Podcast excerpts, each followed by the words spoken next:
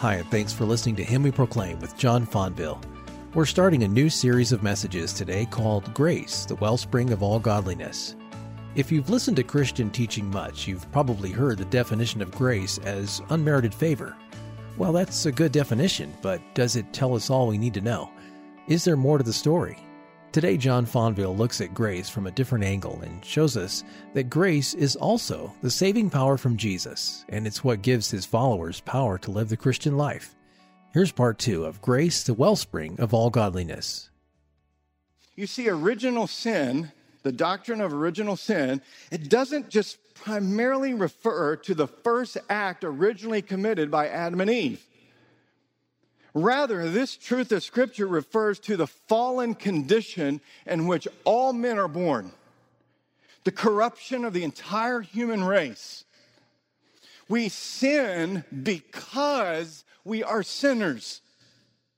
We do not, listen, sinning does not make us sinners. We sin because there is a corrupt, fallen condition in us because of original sin, because of the fall. And so it is our condition of sin that determines our acts of sin. Therefore, this means we need a mediator who will save us not only from the guilt of sin, but from the enslavement and corruption of sin. Paul says that the grace of God, Jesus, has appeared with saving power for the purpose, verse 14, to redeem me and to cleanse, purify me. He says that our great God and Savior gave himself for us. We'll come back to this substitutionary atonement. Gave himself for us, for us, to redeem us from all lawlessness and to purify for himself a people for his own possession who are zealots to do godly works in their life. You see, the grace of God, which brings salvation, as I've said, not only justifies, it sanctifies. It liberates us from our bondage to sin. It cleanses us from our defilement of sin, and then frees and enables us to pursue godliness. You see, the grace of God, the salvation of Jesus. Jesus is not only a savior from guilt, he is a savior who redeems. He is a savior who cleanses. And he is a savior by the Holy Spirit who enables so the gift of grace is redeeming, cleansing, and enabling. It is liberating us from the bondage to sin, cleansing us from our defilement of sin. And it is always educating me. Chapter 2, verse 12, training, educating me to live a godly life. Why? Because I have been saved to do good works. That is why I'm saved. To do good works, to live godly life. In 2 Corinthians chapter 1 verse 12, Paul tells the Corinthians that the grace of God empowers him, listen, to behave in the world with holiness and godly sincerity rather than fleshly wisdom. That's a powerful testimony to the liberation of God's saving grace. Martin Luther, only he could say this. There's some things that he says, we can't share what he says. If you want to see some funny things that he says, go to Luther Insult. it's quite entertaining. But this is not an insult here. Just listen to what he says. He says, if these fires do not stir you, in other words, if the gospel of liberating you from the bondage of sin and cleansing you and enabling you to live a godly life, if this doesn't stir you to godly living, you are colder than cold. Ralph Erskine, the great 17th century Scottish preacher of marrow theology. If you're not familiar with marrow theology, get familiar with it. Like bone marrow, the marrow of the gospel. Read everything Ralph Erskine ever wrote. Listen to what he says in his day when he was fighting people who were charging him with preaching license. He says, The believer is delivered from the power of the law and the power of sin too. In other words, you're justified and sanctified. Having cast off the law as a covenant and finding nothing to satisfy and still his conscience but the blood and righteousness of Christ that satisfies divine justice. In other words, I only find my justification in the perfect work and life and person of Jesus. I can't find anything in me that'll present me before God justified but Jesus. That's what he says here. Second, as in this way he finds rest from the curse of the law. There's no more condemnation. We love to talk with no condemnation, and there's not. There's none. He says, but also some rest from the rule and dominion of sin. God has not only saved you from the penalty of sin, he says, but from the power of sin, the bondage of sin. He's liberating you. The salvation he brings is powerfully saving you from the power and bondage of sin. And he says, the faith of God's love in Christ does purify the believer's heart. It kills his natural enmity, and so much that he can attest to his sweet experience that the faith of the love of God in Christ is so far from leading him to licentiousness of life or encouraging laziness, he finds that the grace of God is the hottest fire in the world to melt his heart for sin, and it is the strongest cord in the world to bind him to duty. That's powerful. This is exactly what Paul's teaching here. The grace of God has appeared in saving power to liberate me from the power and bondage and my love of sin so that I will begin to eschew that and pursue godliness in my life. And it is educating me to do this constantly.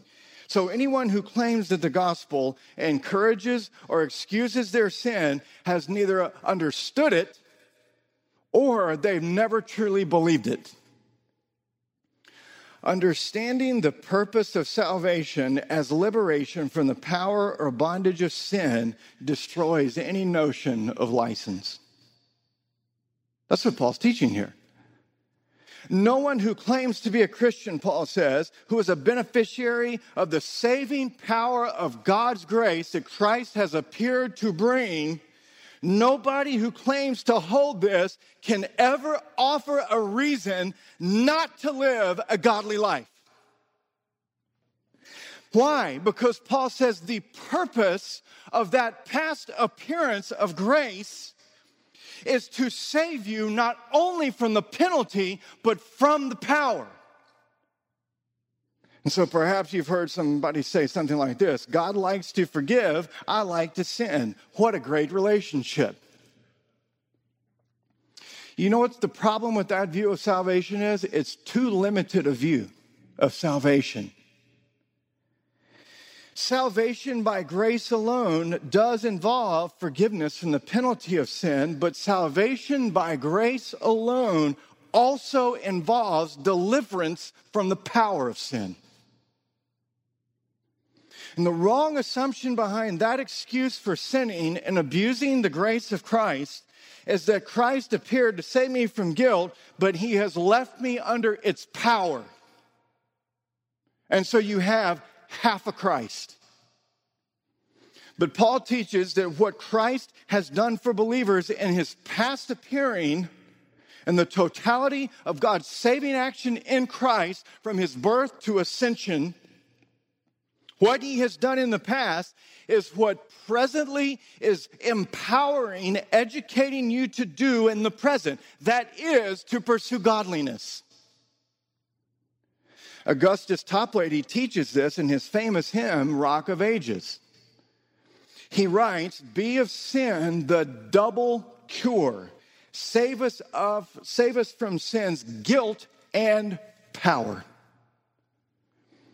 Walter Marshall, and perhaps the greatest book ever written on sanctification that I've found so far, his book is entitled The Gospel Mystery of Sanctification. He wrote it in the 1600s. And he wrote it to his church who was struggling to live a godly life and being brought under legalistic teaching killing their consciences and losing their assurance so that nobody in his church is being driven to want to pursue godliness out of because they were living in fear. And so he preached these series of messages that has been turned into this book. And listen to what he says. He says, What a strange salvation it is if people who are saved do not care about holiness. Those who think they have received a salvation such as this abuse the grace of God in Christ and turn it into a license for sin. They want to be saved by Christ, but apart from Christ. They want to be saved, but they also want to remain in a fleshly state with a fleshly lifestyle. This is simply not how salvation works.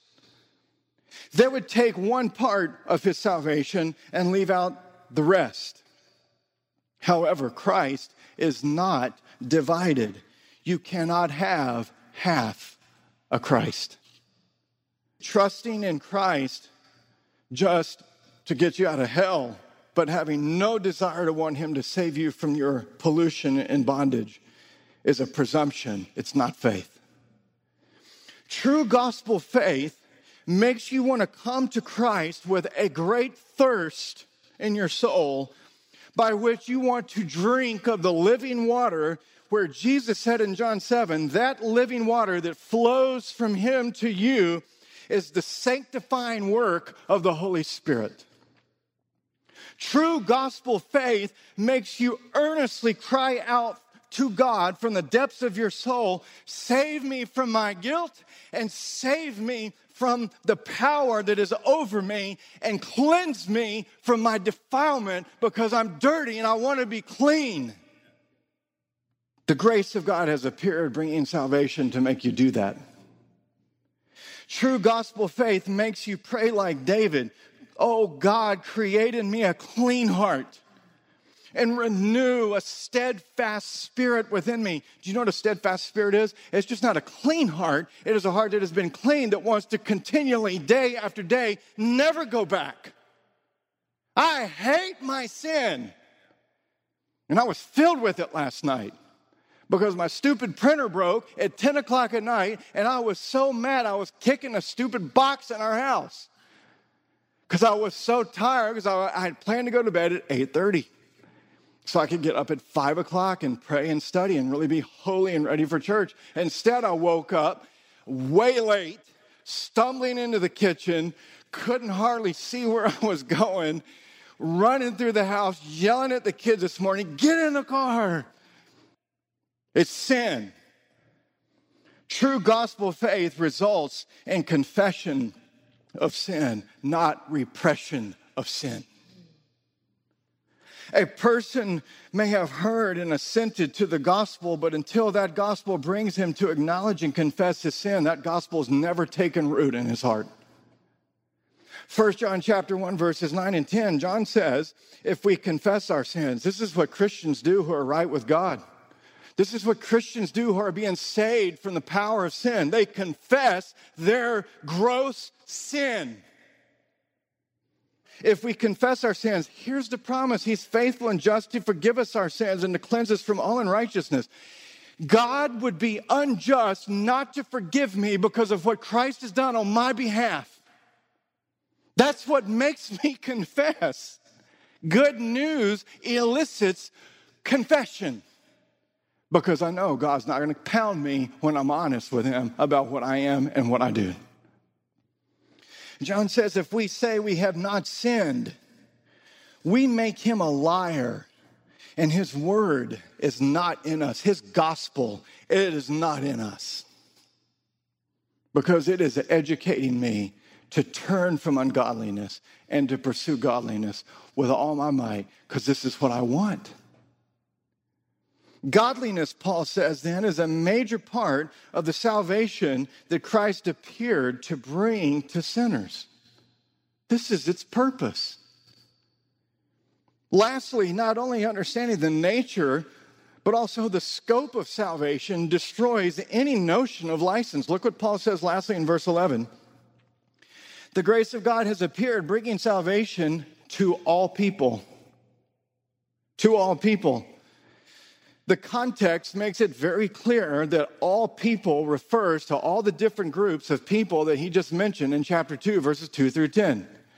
Older men in the church, younger men in the church. Older women in the church, younger women in the church. Young men, slaves, everybody, in other words, everybody who professes to be a member of the visible church of Christ, professing salvation, this salvation has come to do this function Nobody's left out. Male and female, young and old, slave or free, every gender, every legal social status, every age. Salvation is not limited to one specific group or class of people in the church. This was a polemic against the false Jewish teachers who were saying, oh, we're Jewish and we've got Jesus and we've got our little legalistic rites to make us pure before God. And back in chapter one, Paul says, to the pure, all things are pure, but to the defiled and unbelieving, nothing is pure. In other words, he's saying these false teachers, because of their legalistic religion, are impure before God. They had nothing to boast about just because of their Jewish heritage. Salvation is not limited to a specific group or class of people simply because they happen to be in that class or group of people. Salvation, Paul says, here's the point, has come to all so that all can be exhorted to live a godly life. It removes all excuses. Older women, older men, younger men, younger women, slaves are all exhorted to live a godly life because the gospel, Paul knew, is empowering the believer to do what the law demands. You see, this is what we talk about when we say the law can instruct but can't give, and the gospel gives what the law instructs but can't give. This is exactly where it comes from. The law demands, and the gospel freely gives what the law demands. And because everybody is included, nobody can make an excuse for their sin. The inclusion of all groups eliminates the possibility of somebody trying to make an excuse for not living a godly life. Paul says you cannot make a license for sin on two bases the nature of salvation and the scope of it. It's the nature, its purpose is to deliver you from this and to make you be a godly person, and the scope of it is that you're included. So you can't say that it was, well, it wasn't for me because I wasn't included in that class, I wasn't included in that group. There's no excuses. Paul's eliminating all excuses for license. A person who takes the gospel and uses it as an excuse to indulge in sin has never tasted the gospel. Never. So, as we reflect on the glorious truth that the grace of God powerfully saves, there are two important lessons that I want to sum up with you as we finish. And here's the first the content of the Christian message, Paul says here, he sums up the Christian faith in this phrase the grace of God. The grace of God, Jesus. The essence of the whole Christian faith and life is not virtue, it is the grace of God, Jesus. Jesus and the gospel are the essence of the Christian faith and life. Virtue is its effect, it is not the center core. God's grace is grounded not in what people do, but in God's own willingness to show it. Or we could say, God does not grant salvation justification nor sanctification based on what people do, but based on what Christ has done. The grace of God has appeared. Salvation, the whole thing, is by grace alone, through faith alone, in Christ alone. No part of salvation in any sense is merited because we are fallen and none of us could ever make such a claim before God. In fact, listen, God's grace cannot be described merely as unmerited favor because God's grace is not merely undeserved. God's grace must be defined as God's demerited favor. Why? Because despite my sinfulness, God does not give to me, a sinner, what I have merited or earned, which is his justice. Rather, he gives to me his favor, his grace, the divine favor of God on account of Christ. So, with that in mind, here's the point Godliness is not a means to an end. You don't live a virtuous life because that's not what saves you. Godliness is part of the end itself. You were saved and are being saved by the grace of God, by Jesus, whom the Holy Spirit takes all that perfection and applies it to you continuously. You were saved to live a godly life. That is the purpose of it. It is not, listen, godliness does not save you. It is the purpose for why you were saved. Do you understand the difference? If godliness saves you, salvation is not by grace. Godliness does not achieve your salvation, it is the fruit of the education of grace. And so, salvation by grace alone entails, Paul says, not only deliverance from the condemnation of sin, but also from enslavement to sin. This is why Christ appeared to deliver me from this bondage so that I can want to live a godly life. That's grace. That is grace. Second, now listen carefully. Do not harden your heart and ruin your soul forever by wrongly thinking that salvation by grace only consists in the forgiveness of sins. Walter Marshall said this to his church. He says, Multitudes of people who live under the preaching of the gospel harden their hearts and ruin their souls forever.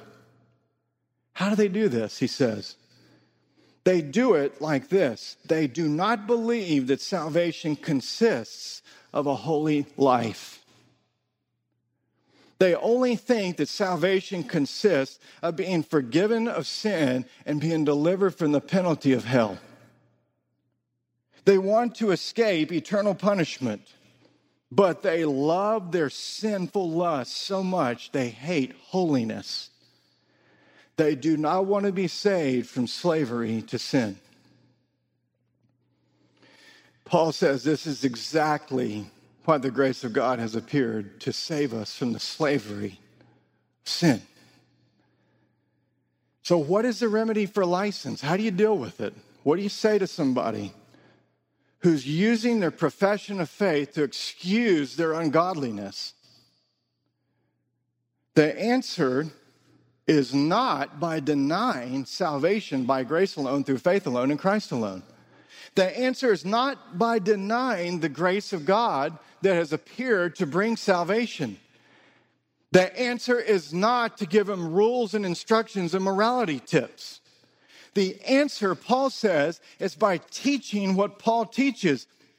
What does he teach? Christ has appeared to bring salvation from the power of sin. License, people guilty of license, do not understand the nature of the purpose of Christ's appearance in his life. And so the answer to license is not less gospel, it is the whole gospel full out.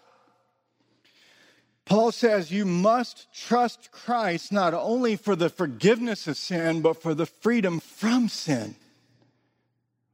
Walter Marshall says, a half Christ. You can't say, Oh, Jesus, deliver me from the punishment of sin, but don't save me from my bondage to it because I love it and I don't want to give it up. He doesn't come with saving power to give you that kind of salvation. You have to trust in Christ not only to save you from the guilt of sin, but from the power of sin. The purpose, Paul says, of Christ's past appearance is what now empowers you in the present to pursue godliness. This does not mean perfection. Let us remember and reflect upon his past appearance, his whole life for me his appearing of grace, whose purpose of past appearance was to free me from the bondage and slavery to my sin, so that I can now have the freedom to live a godly life in an ungodly world.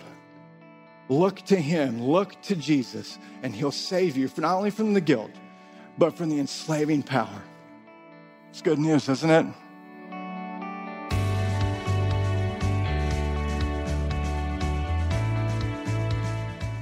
Thanks, John. The message you just heard is called Grace, the Wellspring of All Godliness, Part 2. More from the series coming up next time. The heart of Him We Proclaim is to bring you the gospel of good news each weekday. With each message, our prayer is you would hear, believe, and enjoy the gospel in your life. If you want to re listen to or share any of these messages, you can find our smartphone app or locate our podcast by searching for Dr. John Fonville or Him We Proclaim. Him We Proclaim is a broadcast of Dr. John Fonville. If you would like to learn more about his local church in Jacksonville, Florida, you can visit ParamountChurch.com. Thanks for listening, and we hope you'll join us next time.